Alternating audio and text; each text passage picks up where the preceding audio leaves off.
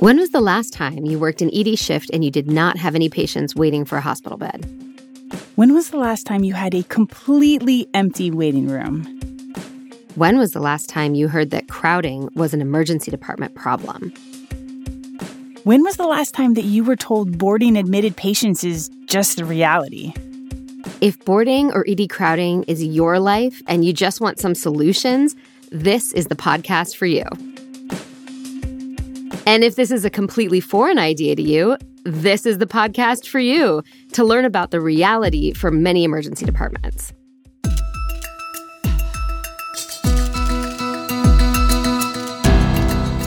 This is EM Pulse with your hosts, Sarah Medeiros and Julia Magana, victims of our own success. ED Crowding, Part 1.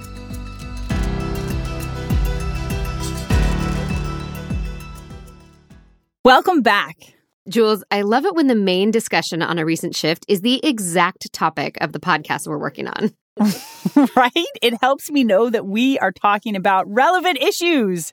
And man, ED boarding is an issue for us and for many hospitals across the United States. Yeah, didn't you walk into a shift the other day with a ton of patients that were boarding? Yeah, believe it or not, we were boarding a hundred patients. A hundred. Man, that's more than some entire hospitals.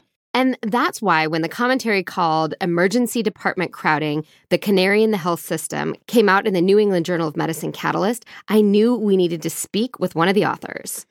Sarah, I totally agree with you. And fortunately, one of the authors, Dr. Deborah Diercks, is a former colleague of ours here at UC Davis. She spoke to us about the details and solutions for ED crowding and boarding. And over the next two podcasts, we will get into it with her. Yeah, this is a two part series because it is such an important issue. In this first part, we'll discuss the scope of the issue, and in the second part, we'll discuss some solutions.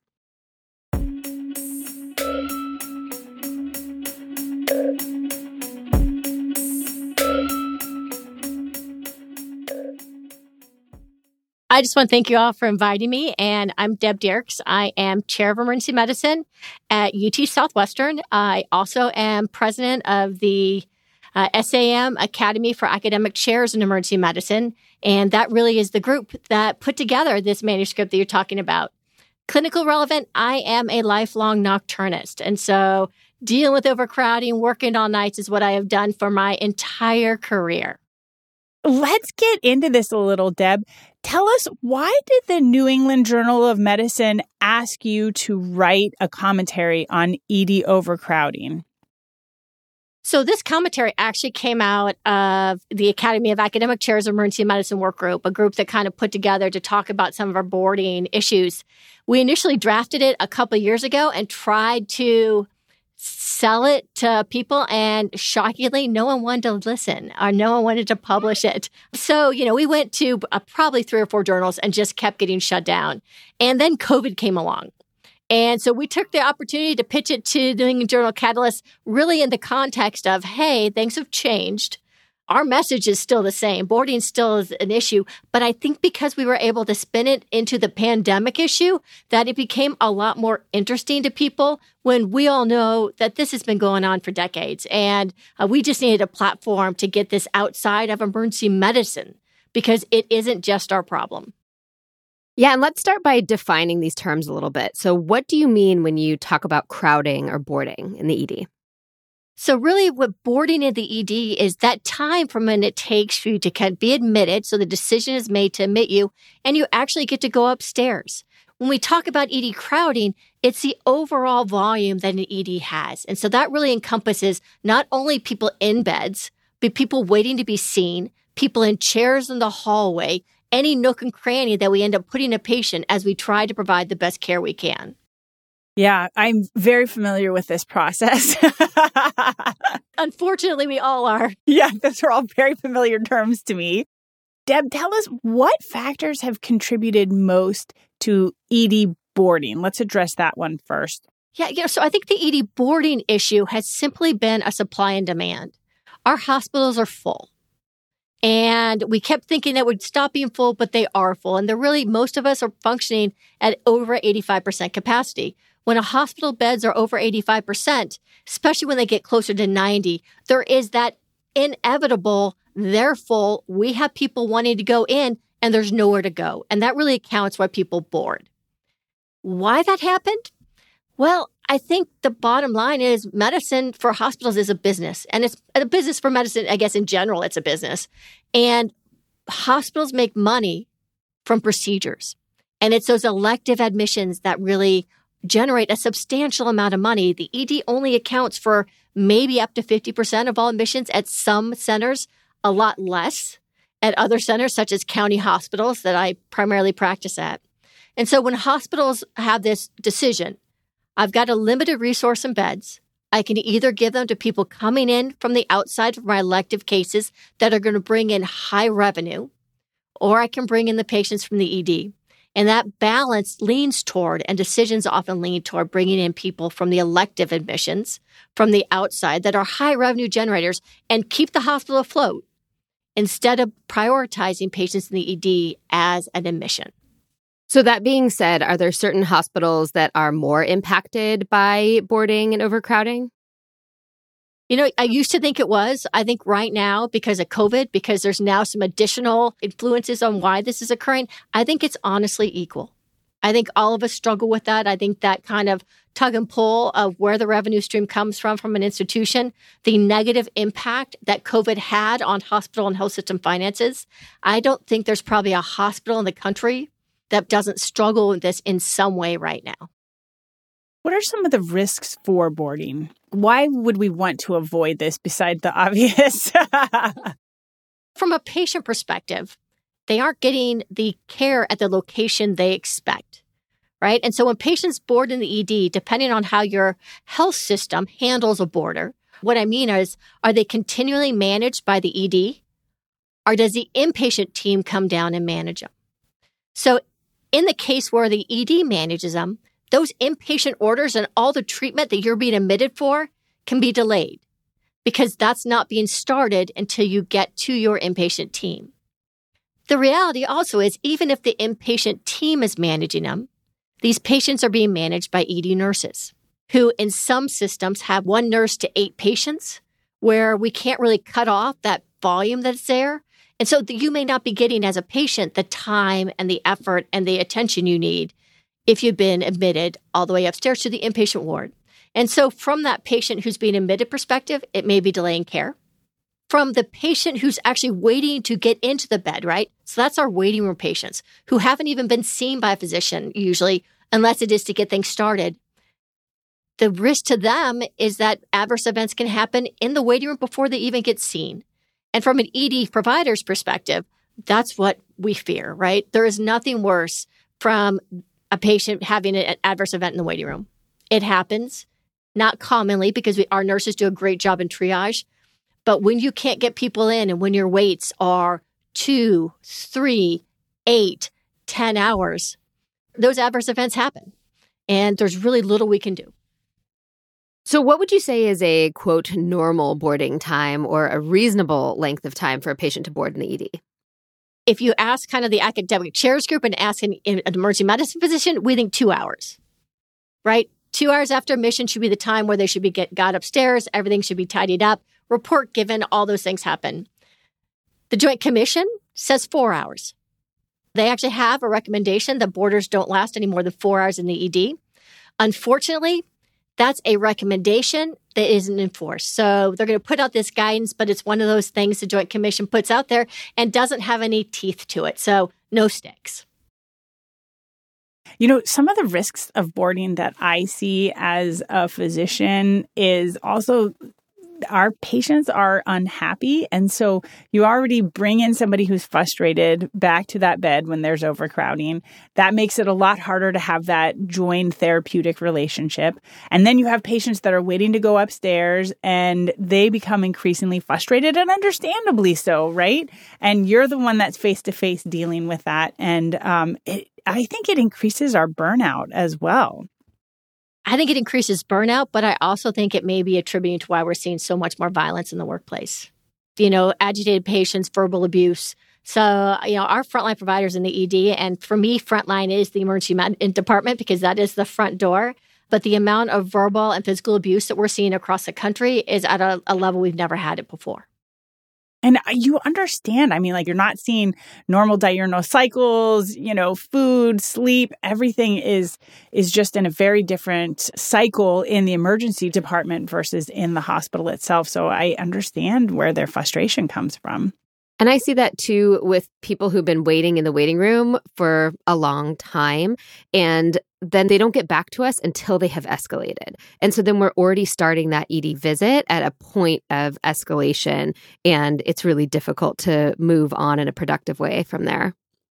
Unless you work in the emergency department, you don't understand what those first two minutes of an interaction and how important they are to gain someone's trust because we don't have the benefit of seeing this these people over days we have no relationship with them and when they start off angry we're way behind the eight ball on trying to actually figure out what they're there for building some trust and trust in our care results in less downstream visits less downstream questions and probably less resources used i don't have any data for that but just anecdotally what about those that are giving up if they're in the waiting room, they're leaving without being seen. Tell us about that population. Who is leaving without being seen? So there's been a lot of work on this, and it's kind of spanned about 20 years, where every now and then you get another paper about who is leaving. And because of the way the emergency department triages, right? So we have four different triage classifications, or five, where you have level fours and fives, which are lower acuity. Threes, we kind of call the walking sick. Level two and ones are much more acutely ill. Those two or ones, they usually get brought back. Something about them makes the nurse and triage nervous enough that they get kind of rooted through the system and put somewhere in the ED. The ones we really worry about losing are the level threes because those are the walking ill and they actually can be pretty darn sick. And so when you look at studies on who's leaving, it is the lower acuity patients, not necessarily the less sick patients, but the lower acuity patients who tend to be younger. It's going to be also people who have limited access to care. There's been studies that show, though, the people that leave about have a maybe one in six chance of actually returning in, in a week. And so these people sometimes aren't out of the system forever, they're just going to come back at a later date and a different time. That left without being seen metric is something that a lot of hospitals track and use as a metric for emergency department quality. And it can even translate into bonuses, right? That can be a, a very strong metric that we're held to. Is that a meaningful metric? Is that something emergency departments should be held to? So, inherent to our core as emergency physicians, we want to take care of every patient who arrives. The metric itself, though, can be gamed so easily, and it includes things that are out of our control that it, I don't think it's a great one to let us know how we're doing. So, I can send somebody to triage, a physician in triage, and they can have a two minute interaction with a patient and order some labs that may or may not get done depending on where you are, or may not even been ordered at all. And that interaction with a physician occurs so they can be labeled as seen. And so they aren't going to be included in a metric, but we aren't meeting the patient's needs. Right. We're just meeting a metric need. And so I do think that focusing sometimes on those metrics inherently takes away from the physician patient interaction that's needed. Is there a more meaningful metric that we should be looking at? So the one that's tag team with left without being seen is left before treated complete. And that really encompasses everybody who actually has that interaction with a physician or any provider at triage or actually had a workup started that don't complete that workup. So I do think that's a more valuable metric because I think it is, you can game it less. Um, it still has the inherent limitations though that left without being seen metric does, a lot of the ability to improve that metric is not within our control because it becomes kind of that backlog funnel issue where we've got a narrow funnel. You know, we, we have a p- lot of people coming in that reverse funnel, and beds upstairs are really narrow, and we can't get them up or out. So I wanted to flesh this out a little bit more. So let's talk about what are some of the things that need to happen for somebody to get upstairs and how high up does this go? What are the the steps needed to address this? So we see a patient the emergency medicine physician, provider, APP makes a determination that they actually need to be admitted. The admitting service then gets engaged and accepts the patient. And depending if you're on an academic institution or not, that can either be really fast or not so fast, but definitely it occurs, right? So your accepting team accepts them. Then a bed gets assigned. And the bed gets assigned based on the availability of an open bed. What that usually means, though, is beds can be pre assigned. So when I come into the hospital in the morning, there's a group that meets and they figure out how many discharges they're going to have for the day anticipated and how many elective admissions come in. And then they kind of know just based on census and historical volumes how many ED admissions there usually are. And so there's a prediction on who can be admitted and how many beds they're going to release to the ED. So let's say a patient comes in, they're assigned a team, they're pre assigned a bed. For that pre assigned bed to turn into an actual bed, a couple things need to happen. One, the patient needs to get discharged. So that means they get their meds, they get their final information from the treating team, they get a ride, and they leave. Then the bed has to get cleaned. So you need cleaning services to make sure the bed's clean so the next patient can come in. And once the bed's cleaned and it's finally released, the patient, after giving report to the nurses upstairs, our nursing team takes the patient up. And there can be limitations along that entire cascade. There can be patient related, families not, they don't get off work until 5 p.m. So they can't come pick a patient up till 5 p.m. And so early discharges can't happen. You could be short people who clean beds, right? So right now, a lot of us, especially in the era of COVID, when we've lost so many workers, that finding people to clean the beds can be a problem. You can be short nurses. And the nurses upstairs, you, that can be not enough nurses to take report. It can be not enough nurses to keep beds open all those things happen. And currently, with the result of Omicron, we're seeing problems with almost every step of the way, from resource limitations to staffing limitations to a lot of patients needing beds. The paper also talks about some of the financial incentives for hospitals and how that might not align directly with the ED needs. So that really goes back to what brings revenue and where hospitals get their biggest revenue. And they get their biggest revenue from procedures, either surgeries, interventional radiology procedures, cardiology procedures, electrophysiology procedures. Procedures bring revenue and surgeries bring revenue. And so that's when a lot of the beds are filled by elective patients who may have an emergent need or an or urgent need, but they come in and have those procedures, and then therefore those beds aren't available to have an ED patient take them. We've seen a lot of changes because of COVID. And so you hear a lot of health systems canceling elective surgeries to actually release some more beds to the hospitals. But that has a huge negative effect on the hospital's bottom line and their ability to provide care in general. And so most hospitals will do everything they can to limit the amount of time where they are not allowing those types of procedures so they can remain fiscally relevant and viable. So, from a purely financial standpoint, a patient coming in, for example, for an elective surgery is a more desirable patient, a more desirable admit than a patient, um, especially if they are uninsured or underinsured, who might be coming in from the ED for a medical complaint. Yeah, absolutely. And and that is that's hard for us to swallow because we view all patients as just patients, but I think that's the reality of healthcare today. You know, I had a real aha moment um, when I was reading the commentary, and I'm just going to read a quote that was meaningful to me.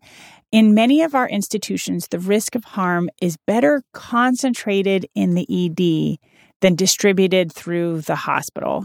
And I, you know, in the commentary, you guys talk about that this can manifest by sending patients in for an expedited workup instead of assuming the risk of waiting a few hours or even days for the results, or admitting through the ED instead of waiting at home or in another location while waiting admission, or not writing admit orders on someone who clearly needs an admission because they think it's going to be expedited or done faster in the emergency department and they don't want to use those resources in other areas. That was huge for me to think about it in terms of risk.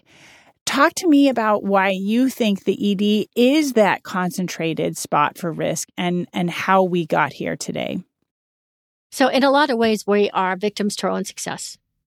We provide 24 7 access to care in an excellent manner and treat everyone and provide everyone with the testing they need to get it done to optimize their care.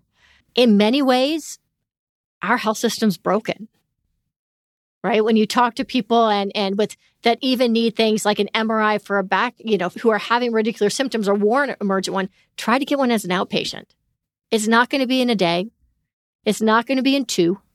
And it's probably going to be in a month right? And so the ED is that location where those interventions can be done. Also, have to acknowledge that even when people try to do things to avoid the ED, direct admits, when the hospital's full, the hospital's full. And so if you have a patient who is trying to be admitted and they don't get called for 10 hours and they're being admitted for a reason, they aren't getting the care they need either. And so coming to the ED at least gets something initiated and labs done and management started. You know, I'll be honest, my mom's doctor tried to admit her. She sat at home waiting for a call for a bed. And after 10 hours, they said, look it, we still don't have one. Go to the emergency department. Everyone was trying to do the absolute right thing at that time. It didn't work.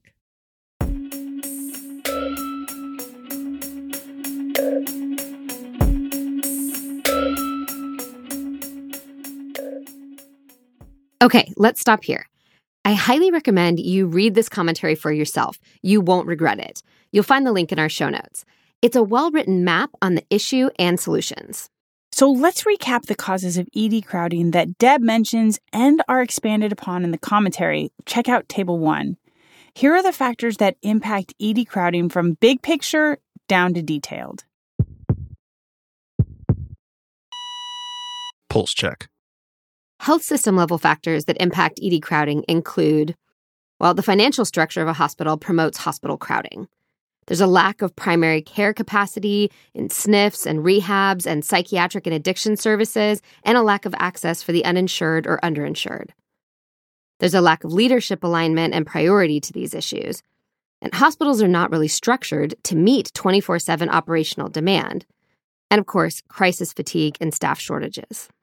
Factors that impact ED crowding on the ED input level include the inability of primary care providers to see patients in timely manners that result in possibly unnecessary ED visits.